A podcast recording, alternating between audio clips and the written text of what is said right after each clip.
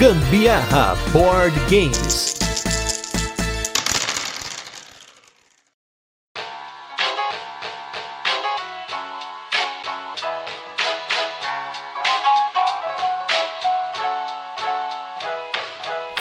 Episódios de aniversário de 4 anos, vamos hoje com a escolha do Gusta, que pra variar vai colocar mais um jogo da Mind Clash, mas na verdade ele me enganou, porque no final das contas esse conta por dois jogos. Eu sou a Carol Guzmão. E eu sou Gustavo Lopes e esse é mais um episódio do Gambiarra Board Games. E no episódio de hoje vamos falar do jogo Perseverance Castaway Chronicles, episódio 1 e episódio 2. Hoje vai ser um pouquinho diferente, porque o Perseverance é basicamente dois jogos em um. Então, esse cast vai ser dividido em algumas partes. A gente vai fazer uma introdução ao Perseverance como um todo, vamos colocar algumas curiosidades no começo mesmo, e depois a gente vai fazer um resuminho de como a parte 1 funciona, falar um pouquinho dela, as nossas experiências, e então vamos para a parte 2, a mesma coisa então como hoje é dois em um, bora!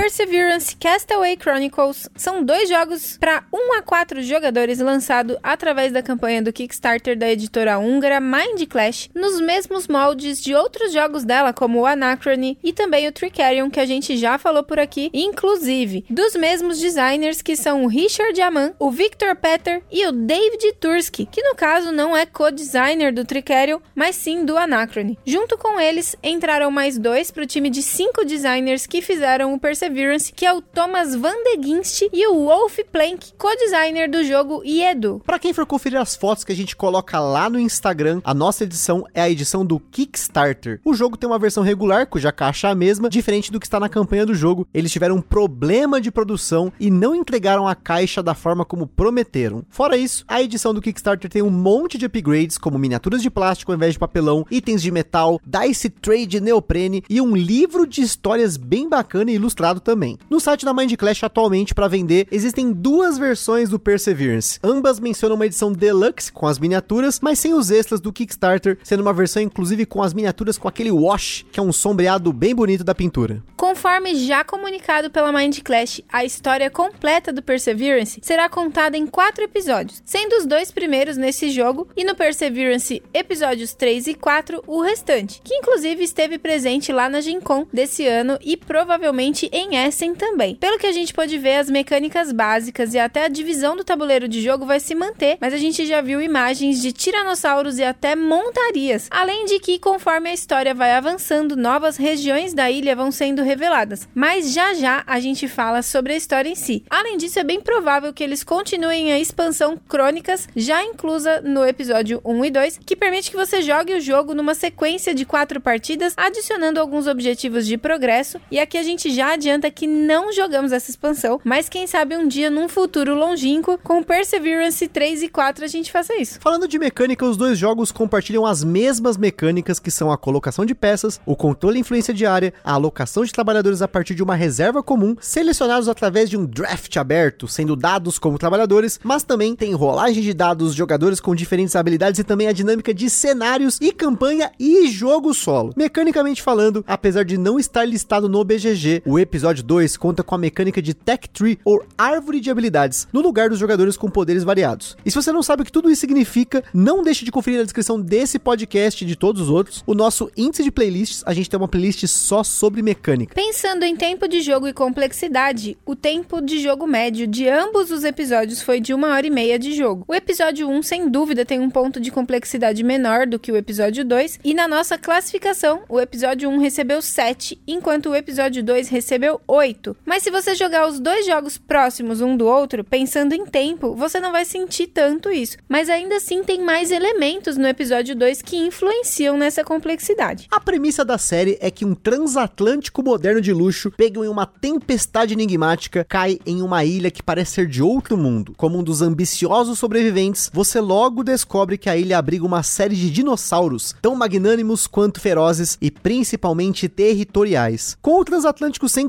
certo, você não tem escolha a não ser estabelecer um ponto de apoio na ilha, resistir ao ataque dos dinossauros e semear as sementes do que um dia se tornará uma comunidade forte e capaz de descobrir o mistério da ilha. E com isso a gente encerra a primeira parte desse episódio. Agora você vai conhecer o Perseverance Castaway Chronicles episódio 1.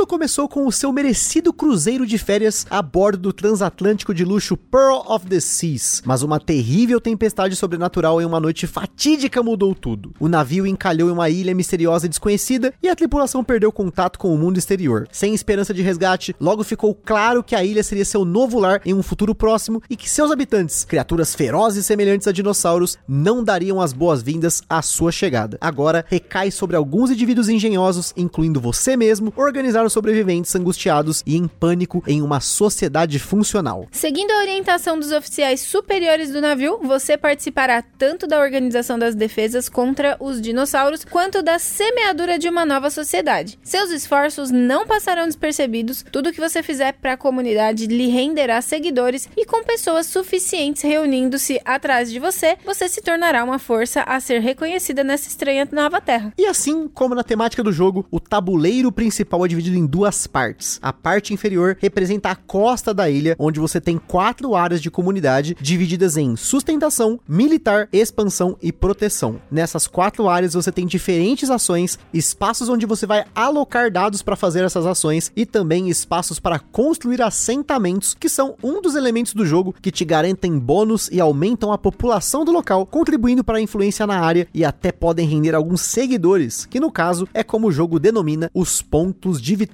Esses dados vêm de uma reserva comum composta por dados neutros e dados de todos os jogadores. Você pode até usar um dado de um oponente, mas vai perder dois seguidores por isso. Esses dados possuem seis faces, sendo duas com um ícone de mochila, dois com ícone de martelo, um com ícone de livro e um com ícone de megafone. Esses ícones representam diferentes competências e eles influenciam na hora de alocar o dado, pois tem espaços que exigem certos ícones e se você quer alocar um dado em uma área que tem um ícone do dado que você está alocando, mesmo que tenha um espaço sem exigências, você é obrigado a colocá-lo no lugar certo. O fluxo é simples: escolheu um dado, alocou, resolveu os efeitos do local e pronto. Já na área superior temos as áreas de defesa, que também são divididas em quatro, uma para cada uma das áreas inferiores, onde a gente pode colocar muros de contenção, alocar soldados, colocar armadilhas e também é por onde os dinossauros vão entrar. No episódio 1, existem duas espécies que você vai enfrentar, que são os Tramplers, que a gente traduziu aqui como pisoteadores, que são menos agressivos, mas eles possuem uma força suficiente para destruir os assentamentos. E nós temos os Raptors, que assim como os Velociraptors que você assistiu no Jurassic Park, então você já viu como que funciona, eles são muito rápidos, agressivos e carnívoros. Sempre que você aloca um dado em uma ação na parte inferior do tabuleiro, do lado direito do espaço, mostra que dinossauros vão entrar na mesma área. Só que na parte superior, esses dinossauros entram em uma ordem específica e a quantidade e a espécie, dependendo de onde o dado foi alocado, colocado. Inclusive, tem um, um fator de imprevisibilidade aqui, que são os dados de entrada de dinossauros. Para quem não gosta, também tem uma variante determinística que a gente comenta lá no final. Cada área da parte superior começa como, entre aspas, segura, e quando acontece o primeiro ataque, ela se torna uma área perigosa. Mecanicamente falando, a área perigosa tem mais espaços para que os dinossauros entrem, então na hora do ataque você vai precisar se defender de três hordas de dinossauros ao invés de duas. Porém, você expande a área de assentamentos com mais espaços e com bônus mais poderosos. A área segura tem um dado e a área perigosa tem outro, que tem mais dinossauros e inclusive mais chances de entrar em raptors. Existem mais de uma dezena de ações, mas muitas delas são bem simples e relacionadas a ganhar recursos ou gastar recursos para obter alguma coisa. Na área de sustentação, você tem como ganhar comida, que é um dos recursos que você tem para pagar por diversas coisas. Você pode ganhar histórias, que também é um outro recurso muito importante, que te permite inclusive mudar o valor do dado para qualquer face à sua escolha, e tem como você comprar cartas de patrulha patrulha? As cartas de patrulha são cartas que podem ter uma ou duas etapas em que você vai alocar soldados durante o jogo para receber benefícios. Essas cartas são resolvidas antes do final do turno e elas representam os soldados literalmente patrulhando o território,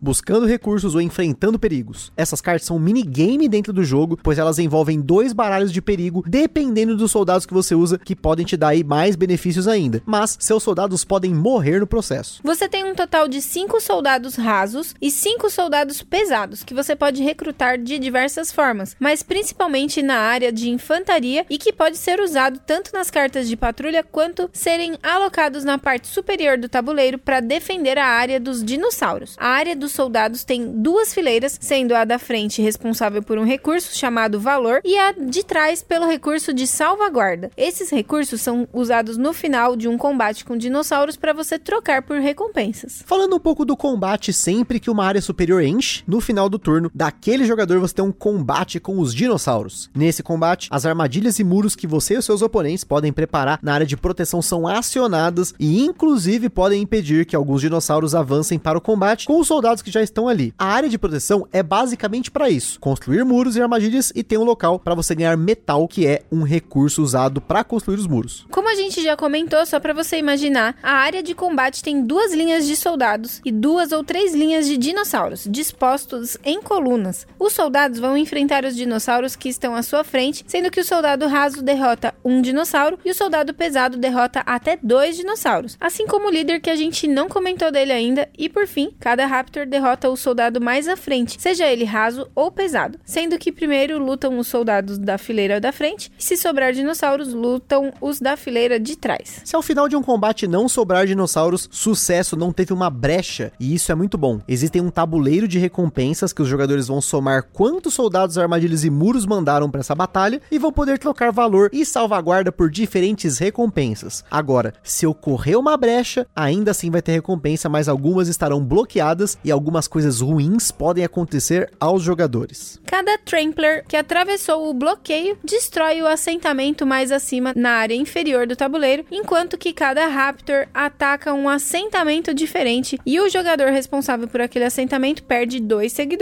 Além disso, o jogador ativo perde mais dois seguidores para cada dinossauro que ele deixou aquela brecha ocorrer. A primeira vez que uma zona é atacada, ela se torna perigosa e tirando os muros, todo o restante, o líder, soldados mortos ainda vivos e armadilhas voltam para os donos, os mortos para reserva e os vivos para o tabuleiro pessoal, podendo ser alocados novamente. Finalizando as áreas, na área de expansão, os jogadores poderão construir assentamentos, ganhar recursos ou uma das ações mais importantes do jogo, que é poder trocar dados neutros por dados seus.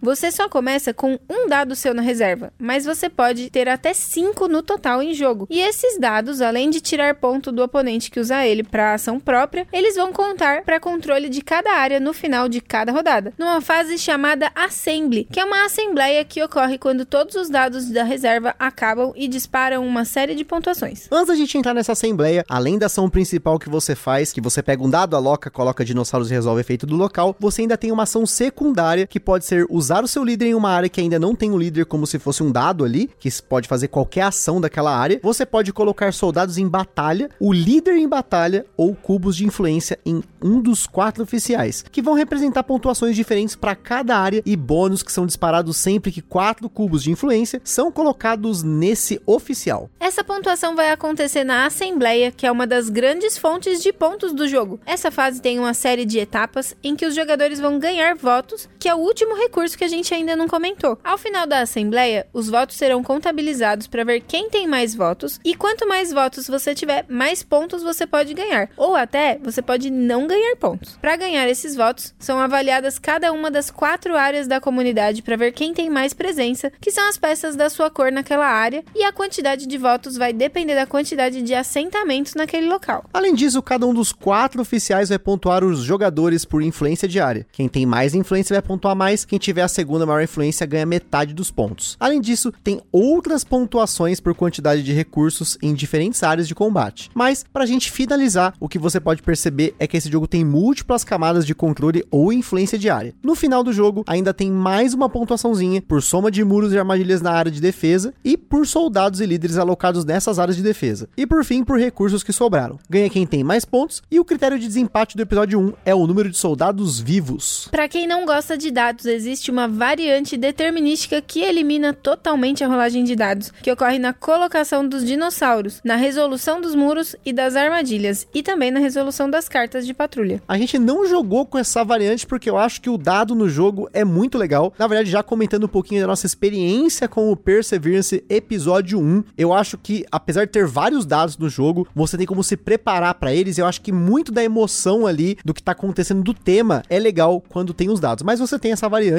é interessante para quem não gosta. Assim como outros jogos como Anacrone, você tem a variante lá que é determinística para você não precisar rolar os dados de dobra, né? Você só simplesmente dá uma dobra ali e acabou, né? Um, um marcadorzinho lá agora que eu esqueci o nome. Mas falando do Perseverance aqui, apesar de a gente só ter jogado ele em dois e o jogo ter múltiplos recursos de controle e influência diária, são tantos que não influencia o fato de a gente estar tá em dois. Tem até alguns recursos de um jogador neutro para equilibrar. Foi uma implementação bem bacana nesse sentido. Então, apesar de ser um jogo de influência diária, controle diário, que muita gente fala que não roda em dois, no caso do Perseverance, eu acho que o jogo rodou muito bem em dois jogadores. Eu concordo que ele jogou super bem em dois. Inclusive, a primeira partida que a gente teve aqui em casa, eu dei um show de sucesso. Foi. Ganhei super disparadamente bem do Gusta. Mas aí, depois disso, a gente ficou um tempão sem jogar. Eu acho que eu dei uma esquecida em, em como fazia para garantir os meus pontinhos.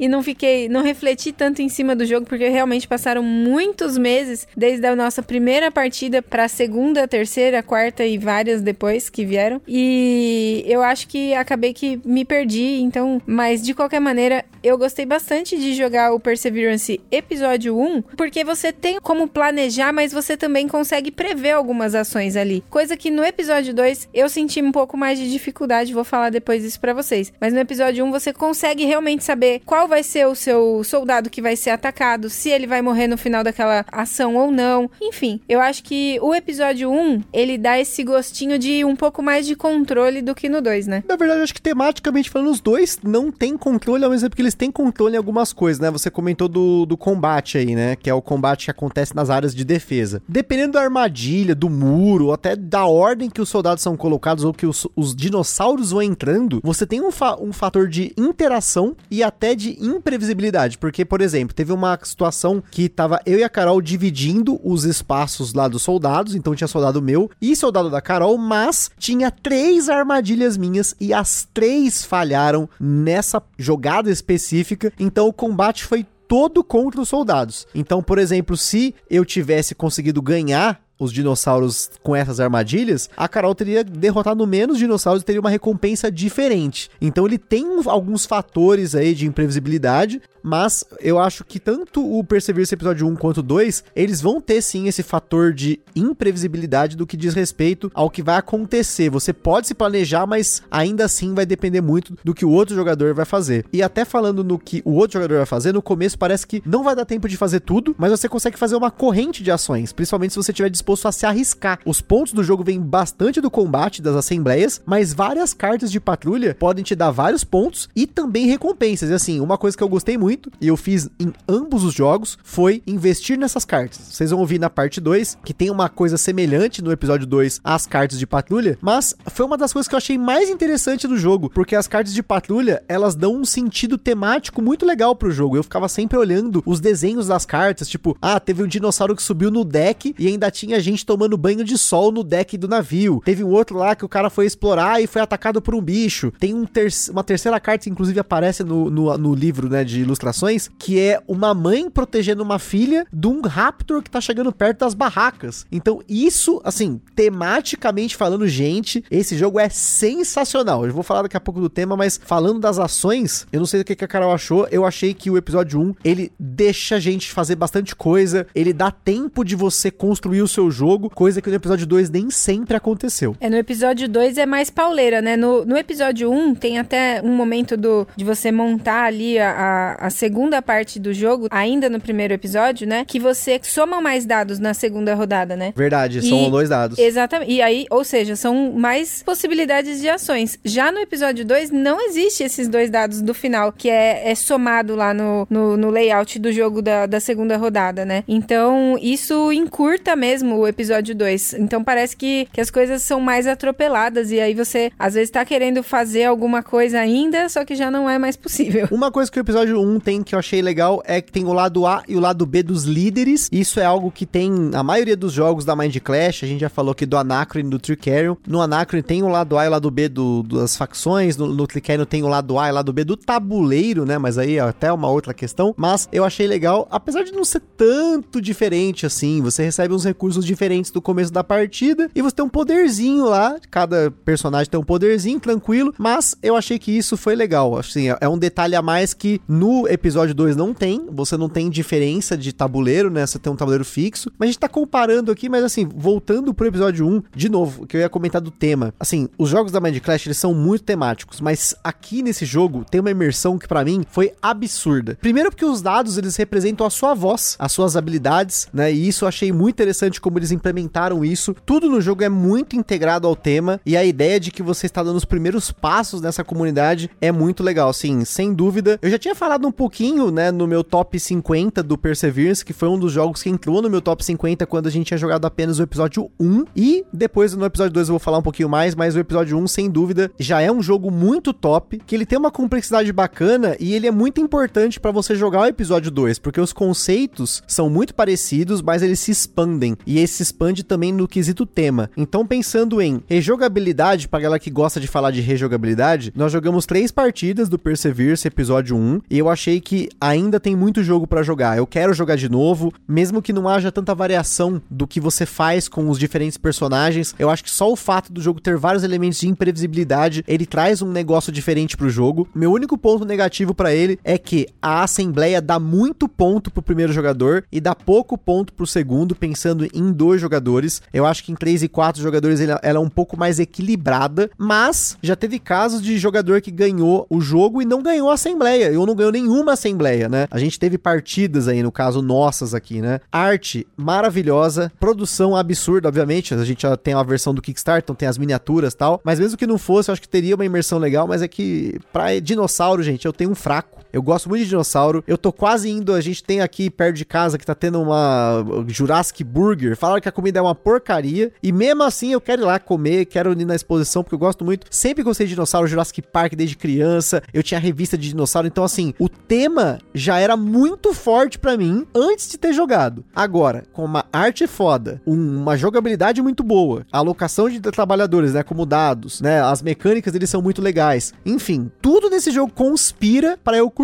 Mas daqui a pouco eu vou falar se eu gostei mais do episódio 1 e do 2. Eu acho que para concluir aqui o episódio 1 para mim, eu acho que a complexidade dele na medida foi uma ótima introdução para os conceitos do jogo que a gente usou na, no episódio 2, mas não necessariamente é um jogo não complexo, um jogo simples, um jogo tranquilo. Ele é um jogo por si só. Eles investiram muito na jogabilidade do episódio 1. Se fosse só o episódio 1 separado, um jogo só, tá aqui, ó, esse é o jogo. Seria sensacional para mim. Sem dúvida, a ilustração desse jogo é impecável, as cores são lindas. Sério, cada momento que você tá ali jogando, faz, escolhendo suas ações, você tem ali noção de que você está numa ilha, que você está conhecendo todo aquele ambiente que é tudo muito novo. Você fica realmente imerso no, no, no jogo, né? Isso para mim é uma coisa que é muito importante, já falei várias vezes, que você tem que se sentir parte do negócio, né? E o Perseverance faz isso, te traz para esse momento toda hora, né? E assim como o Gustavo falou, eu também acho que a complexidade do Perseverance nesse primeiro episódio, ela é bem dosada, de uma forma que você consegue se sentir confortável com as ações que você tá fazendo, com as escolhas que você faz. Já no episódio 2, segura, vou falar depois. Já vamos falar que agora que você já sabe como o Perseverance episódio 1 funciona, vamos para ele. Episódio 2 vai ficar mais fácil de entender, mas não sem antes a nossa vinheta.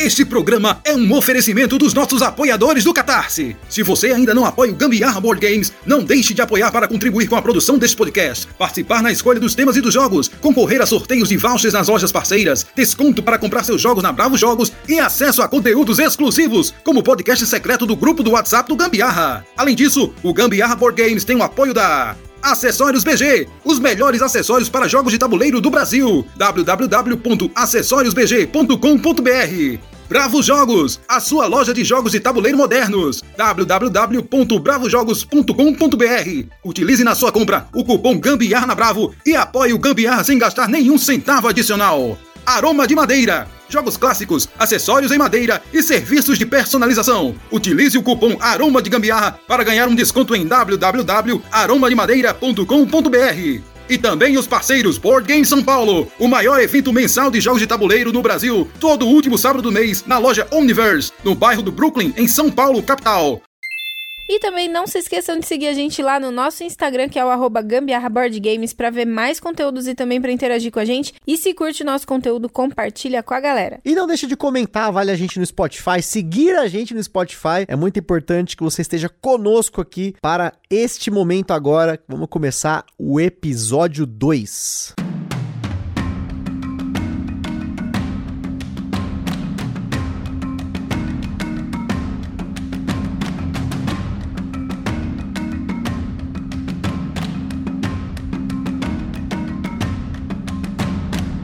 Meses se passaram desde que o transatlântico Pearl of the Seas encalhou na ilha, que você agora chama de lar. Com um esforço comum colossal, você reprimiu o pânico e o caos das primeiras semanas e terminou de construir uma parede improvisada a partir de pedaços do navio naufragado, acabando por interromper os implacáveis ataques dos dinossauros. Desde então, a cidade de Perseverance tornou-se uma comunidade crescente e autossustentável. E com esse crescimento veio a curiosidade e o desejo de olhar além da segurança das muralhas da cidade em busca de recursos, oportunidades de expansão e respostas para o mistério da ilha. Reunido pelo capitão do navio, agora totalmente curado desde seu resgate, o conselho de oficiais faz um apelo à descoberta e à aventura. À medida que bravos grupos de exploração começam a mapear os arredores da cidade, eles descobrem vários novos recursos na ilha, principalmente uma estranha e luminosa frutinha que fornece uma explosão de vitalidade e energia quando consumida tornando-se rapidamente uma mercadoria valiosa para a cidade. À medida que você e seus rivais avançam para o interior da ilha para traçar um caminho para a misteriosa estrutura no horizonte, você não pode ignorar as ameaças de dinossauros vagando pelo deserto, especialmente a recém-descoberta espécie Shieldhead, ou cabeça dura, como a sessão da tarde poderia traduzir. Ao proteger seus acampamentos e postos avançados recém-criados, você começa a aprender mais sobre essas criaturas majestosas e logo percebe que coexistir com elas pode ser mais fácil do que você pensa. E com essa premissa começamos o episódio 2, que tem muitas semelhanças com o episódio 1. A principal delas é o fato de que a dinâmica de jogo continua pegar um dado da reserva comum, alocar em uma área de jogo, fazer a ação principal e fazer uma ação secundária. O tabuleiro também é dividido em duas partes, sendo a parte da cidade na parte de baixo do tabuleiro e uma área com dinossauros do lado de cima, mas agora podemos ter espaços e ações com dados inclusive na parte de cima, conforme ela vai sendo descoberta. As zonas de sustentação militar expansão e proteção existem no episódio 2, mas com muitas ações diferentes, variações das ações do episódio 1, além da zona de descoberta, que é a parte inteira superior do tabuleiro, que não é uma zona de cidade, mas sim uma zona onde os jogadores vão construir campos de exploração, postos avançados com novas ações e até torres de observação. Tudo para poder explorar essa parte do tabuleiro que agora possui uma série de peças hexagonais que cobrem o tabuleiro e a maioria delas já possuem até dinossauros prontos para defender seu território. O tabuleiro dos jogadores também mudou, sendo um tabuleiro bem maior, que possui o controle de votos, com um novo sistema de votos permanentes que você pode ganhar e não são perdidos entre rodadas, além do valor que continua. Você também tem uma gaiola ou jaula, onde você pode colocar dinossauros capturados, no máximo quatro deles e sempre da mesma espécie. A menos que você já tenha customizado seu personagem com o sistema de perks, que são regalias que você agora recebe dos cinco oficiais quando você coloca influência neles, ou mesmo quando você recebe de alguma outra forma, como construindo um assentamento. Isso aí te dá habilidades novas que você vai colocar no seu personagem e ele vai ficando cada vez mais forte. Também foram adicionados novos recursos, além das histórias, comida e metal, que aqui na verdade é denominado como pedaços do navio. Temos também agora recursos da ilha e também a Glowberry, que seria o tal fruto brilhante. Esses diferentes recursos aumentam a complexidade da gestão, porque você tem mais coisas para obter e gastar nessas suas ações. Além disso, temos o Shieldhead, que é o novo dinossauro, que é o maior e causa um de dano e precisa de dois para ele ser derrotado. A gente não vai entrar no detalhe de cada área de ação, até porque a área militar funciona muito parecida. Você recruta soldados, apesar de haver novas formas de recrutar, como soltando um raptor da jaula. Enfim, a área de expansão também é muito parecida. Você tem aquele esquema de você trocar dados neutros por dados seus. Também tem como fazer trocas de recursos aqui, tem como comprar recurso com a tal da Glowberry e também tem um espaço aqui que é o único que você tem para ganhar votos permanentes, coisa que no episódio 1 você só ganhava votos normais durante a rodada construindo assentamentos. Aqui você tem um espaço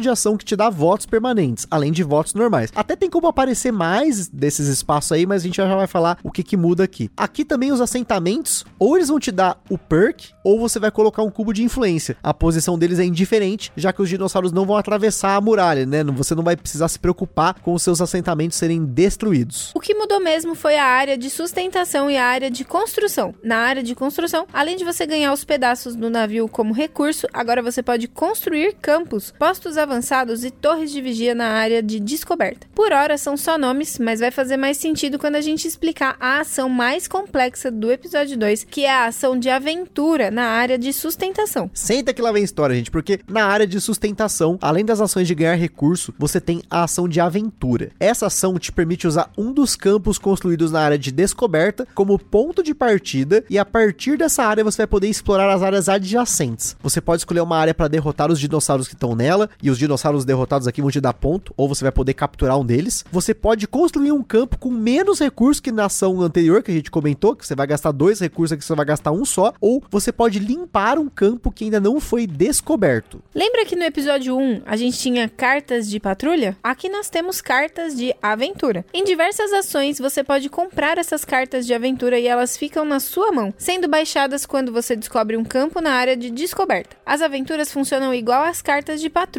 Elas podem ter um ou mais níveis que você vai ter que mandar soldados, sendo que você também pode mandar seu líder. E aí tem cartinhas para resolver feitos, tem uma rolagem de dados para você ver os soldados que vão morrer durante essa aventura. Enfim, é igual, mas agora você tem essas duas etapas. Primeiro você compra a carta e depois você baixa ela quando você descobre um terreno na ação de aventura. Existe uma área no tabuleiro que é especial, que é a área do templo. No começo do jogo, os jogadores recebem uma carta de aventura inicial e uma carta de templo, que é uma aventura que só você vai poder executar quando você limpar o terreno do templo, que na verdade você não limpa ele 100%, a peça ainda fica em jogo. E aí, essa aventura no templo vai ter pontuações diferentes pro jogador que chegar nela. Mas não para por aí, porque quando você faz qualquer ação na área de descoberta, seja usar um campo como ponto de partida ou até uma ação em um posto avançado, aquele que você constrói na área de construção, pois é, ele cria novos espaços de ação. E aí são dezenas deles diferentes, bem poderosos, mas eles também atraem dinossauros. Assim que uma ação acaba na área de descoberta, imediatamente tem uma pausa no jogo para quem for o jogador dono do campo ou do posto avançado para comprar uma carta de ataque de dinossauros. Essa carta tem instruções de combate, começando com uma defesa inicial. Tem dois tipos de terreno que você pode construir campos, que é nas planícies ou na ravina, mais adentro do território. E aí você vai precisar comprar uma carta de combate desse terreno, que tem uma força inicial de defesa variável, que pode ser de 2 a 6 na planície ou de 4 a 8 na ravina.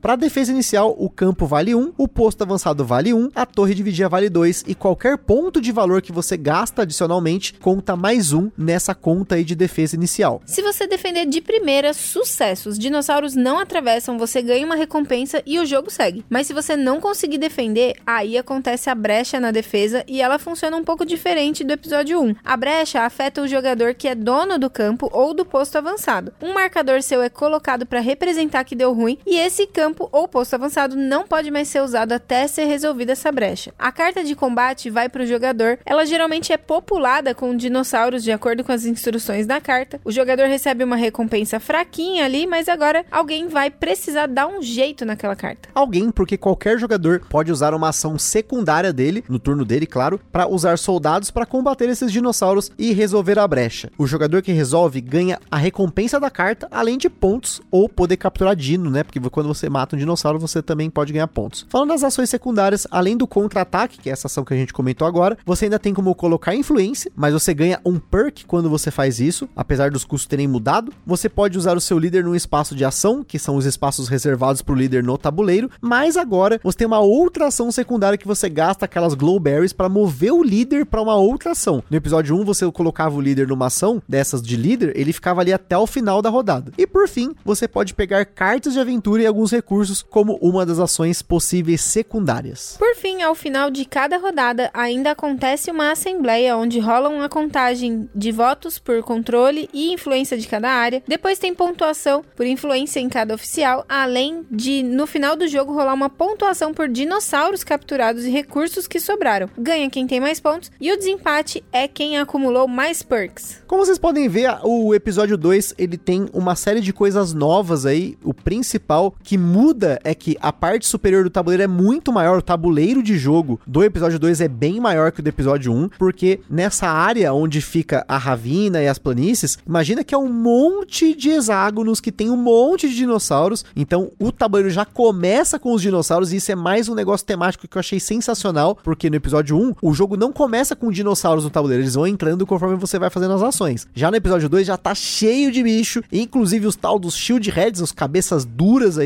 são dinossauros muito poderosos e eles, além de precisar de dois de dano para você matar eles, eles ainda te dão dano. Então tem toda uma gestão nova, porque você tem três tipos de dinossauros e isso aumenta a complexidade das lutas, né, dos combates. Então, só nisso já tem todo um minigame novo no jogo, que é aquela ação de aventura que é a mais complexa. Você escolhe o ponto ali e sai se aventurando, mas para mim essa ação é sensacional, gente. Uma das coisas que eu mais gosto em jogos de tabuleiro é exploração. Quem lembra lá do do Tikal, foi episódio 17, 18, sei lá, uma das coisas que eu mais gosto no Tikal é aquele tabuleiro cheio de hexágonos que vão aparecendo durante o jogo, que você vai descobrindo as áreas, e o Perseverance tem exatamente isso, só que com o tema de dinossauro. Então, esse ponto do tabuleiro para mim é um Tikal mais da hora, assim, sei lá, sei que não tem a ver, até tem um pouco a ver, né, essa coisa de exploração, de os bichos e tal, mas isso para mim no jogo é sensacional, só que ele aumenta bastante a complexidade e até a dificuldade do jogo. Com certeza, a dificuldade aqui no episódio 2, ela voa alto, porque se for comparar com o episódio 1, tem muito mais ações. Até assim, a minha dificuldade maior, eu tenho certeza hoje que eu tenho dificuldade demais em jogos que tem necessidade de planejamento assim a todo momento. Eu já sei disso e tô aceitando, tudo bem. Não me importo de perder, já que quando eu perco eu não guardo o jogo, então tá tudo certo, até porque diga-se de passagem, Perseverance dá trabalho para guardar. Enfim, eu acho que é tanta ação que você precisa planejar para garantir que você vai fazer um combinho legal, de que assim, quando você faz uma influência em determinado lugar, você consegue um perks daquele militar, enfim, daquele oficial, então você consegue uma ação que provavelmente pode te ajudar, facilitar você de não precisar pagar um recurso ou poder fazer uma coisa extra, enfim. E assim, é sempre importante você estar tá planejando a todo momento exatamente o que você vai fazer para que você consiga então ter melhor resolução em cada uma das suas ações. Eu me senti algumas vezes fazendo ações, diversas ações do macaco porque eu tive pouco planejamento em alguns momentos onde eu poderia ter ganhado algum recurso a mais em uma outra jogada, mas enfim, acabei que não me planejei tão bem e aí fiquei sem o recurso. Na minha rodada, eu precisei fazer uma ação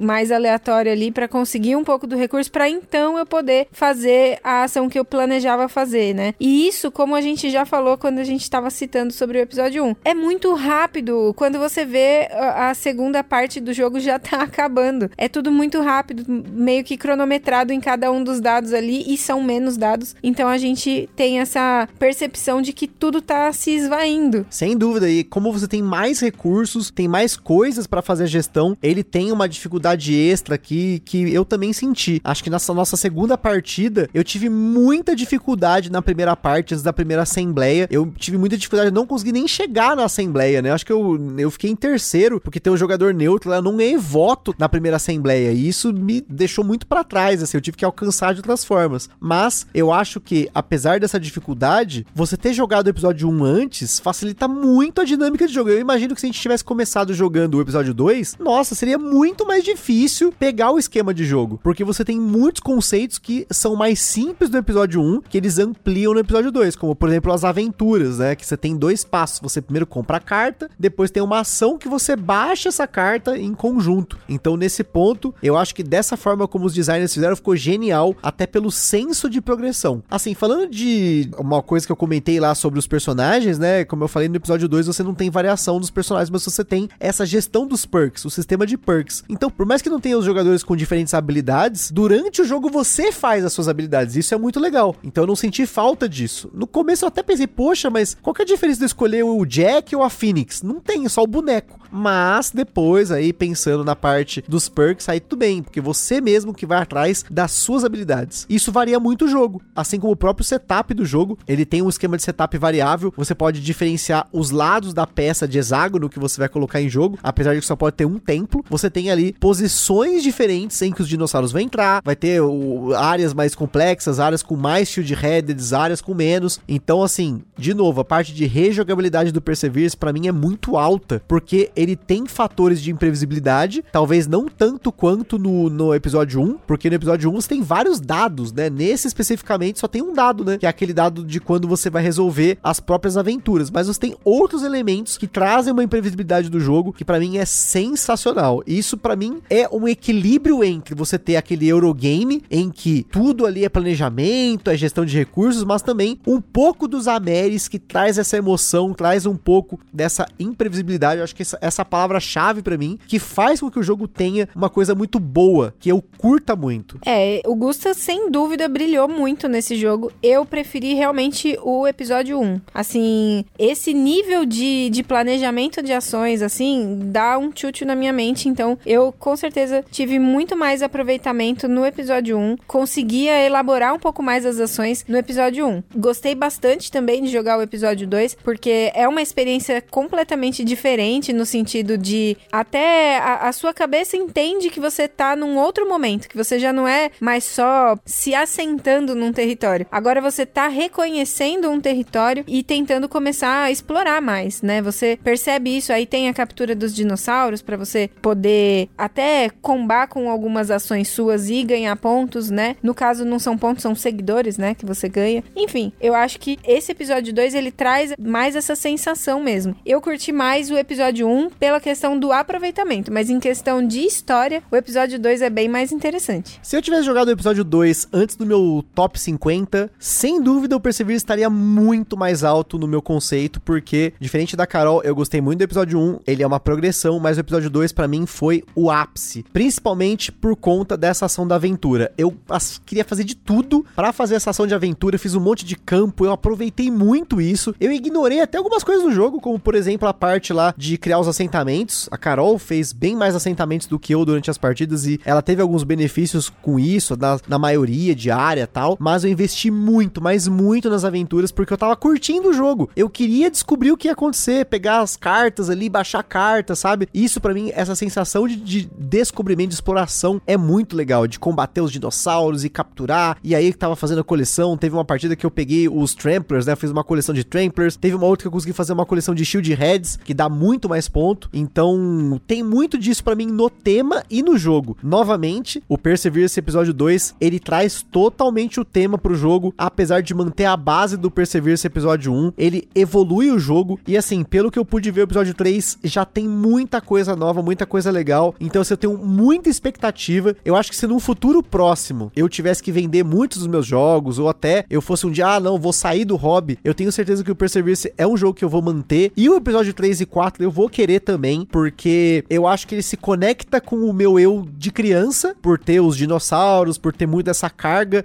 da nostalgia. Ele tem essa parte do jogo que eu gosto muito, que eu sempre gostei de jogos, mas ele traz isso para um Eurogame no estilo de jogos como Anacrone, Cerebria e o Tricarion, que são jogos de alta complexidade, que falam muito comigo do que eu do de que eu gosto, são euros que tem o tema muito integrado, produção muito top. Então assim, não tinha como dar errado. Eu sei que a gente falou no episódio lá sobre superproduções, que às vezes a gente dá muito valor para algo que a gente pagou mais caro. E com certeza o Perseverance é um dos meus jogos mais caros da coleção. A gente não colocou nem o Ministério do Gambiarra nesse episódio porque não tem para comprar, e se você for comprar, você é maluco, porque o jogo é muito caro. É um investimento muito alto para um jogo de tabuleiro. Mas se esse jogo fala com você, às vezes é uma exceção, que para mim é o caso. O Perseverance, eu fiquei anos falando desse jogo. Quem assistiu a Gen Con lá em 2020, que eu eu fiz uma live lá com o Fabrício, com o Sandro, com o, o Luciano da TGM, a gente falou sobre jogos de tabuleiro de RPG, as conexões. Lá, naquele vídeo, eu já tava falando do Perseverance, que era um jogo que eu tava atrás. Ele e o Kingdom Death Monster são jogos de muito tempo que eu acompanho, apesar do Kingdom Death Monster eu saber que não é um jogo para mim, mas o Perseverance eu sabia que era um jogo para mim. E ele é sim. E assim, depois de ter jogado, de ter lido o Chronicle Book, não, a gente não jogou a expansão das crônicas, mas tem o Chronicle Book, é um diário lá de uma das tripulantes, que ele é colocado em formato de diário barra artbook. Eu li isso, foi uma experiência muito legal, porque ele também mostra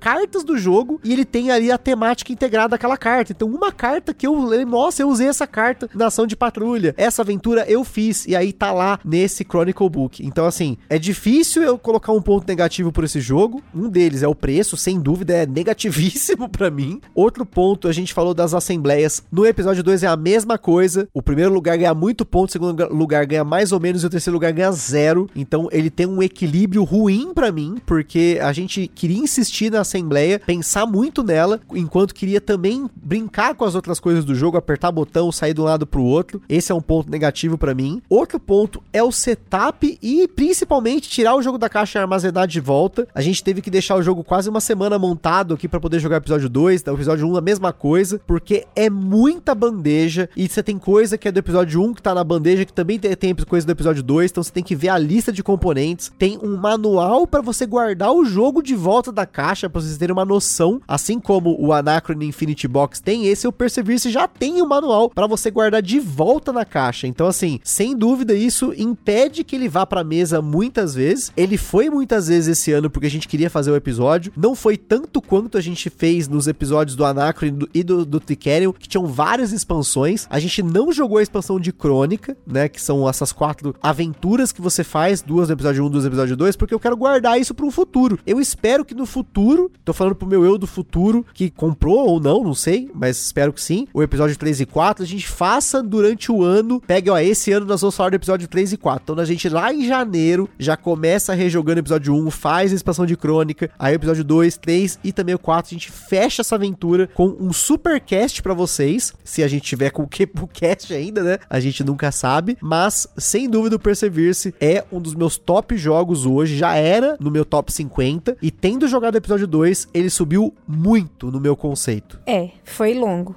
Foi longo do dia que chegou pro dia que voltou pra mesa e o tempo que ele ficou guardado dentro da mesa. A sorte que a gente tem aí a Ludotable que tem a, a tampa, enfim, e, e, isso ajuda muito quando a gente, até os amigos vieram aqui em casa, a gente jogou por cima da mesa para garantir que ia rolar as partidas aqui em casa, mas sem desmontar um setup que é tão trabalhoso de fazer, né? Valeu pra caramba a experiência, muito legal essa, essa imersão que ele traz pra gente e recomendo. Apesar de ser um jogo bastante caro, como o Gusta falou, eu acho que é uma experiência interessante. Se tiver a oportunidade de jogar, vale bastante a pena. Com certeza vocês vão ter uma experiência excepcional. Só pra você ter uma noção, antes da gente dar o, as despedidas aqui, para desmontar o jogo, eu levei 45 minutos. Foram dois episódios de One Piece, a Carol foi dormir e eu ainda continuei guardando o jogo, só para vocês terem uma noção. E olha aqui, eu já tenho experiência com o jogo, eu tava com o manual na mão, só que, gente, para guardar cada dinossauro na bandeja, organizar as bandejinhas, que componente vai nessa bandeja maior, que, que vai nessa do, do próprio episódio, e junta componente. A gente já deixa tudo bem separado na mesa, com bandejinhas, né? Com tudo bonitinho, mas mesmo assim tem um trabalho imenso para tirar da caixa. Então, assim, provavelmente ele vai ficar um tempo agora guardado. Não vejo problema com isso. Eu sei que muita gente pensa, ah, é dinheiro que tá parado, tá? Até tava conversando com o Sandro do Boards Burgers, um abraço pro Sandro, sobre jogos parados na estante, dinheiro parado na, na carteira aí, mas eu eu quero que ele fique aqui, porque, de novo, acho que dos jogos que eu tenho hoje, ele, o Anacron, o Tricerion, o Nemesis, são jogos que eu quero manter na minha coleção independente aí do que aconteça, porque são jogos que eles conversam comigo. E o Perseverance principalmente por conta do tema. Eu não sei não, gente, mas olha, vou dar um negócio aqui para vocês que pode ser um choque, hein? Dependendo de como for, o episódio 3 e 4 é muito provável, é muito provável que ele supere Império Anacrone como meu top 1. Já tô deixando aqui o spoiler do futuro, porque, pelo que eu vi do Perseverance episódio 3 e 4, eu, pelo menos o 3, né? Porque o 4 não falaram muita coisa, mas existem grandes chances, hein? Fica aí pra gente terminar esse episódio com uma possível mudança no meu top 1 no futuro. Então é isso aí, pessoal. Espero que tenham gostado desse episódio de aniversário. Um jogo que não tem aqui. Pra quem tava reclamando que tava faltando jogo pesado, teve jogo pesado sim. Quem sabe aí em breve tenham mais desses jogos aqui. Aquele forte abraço e até a próxima. Falou, galera. Tchau.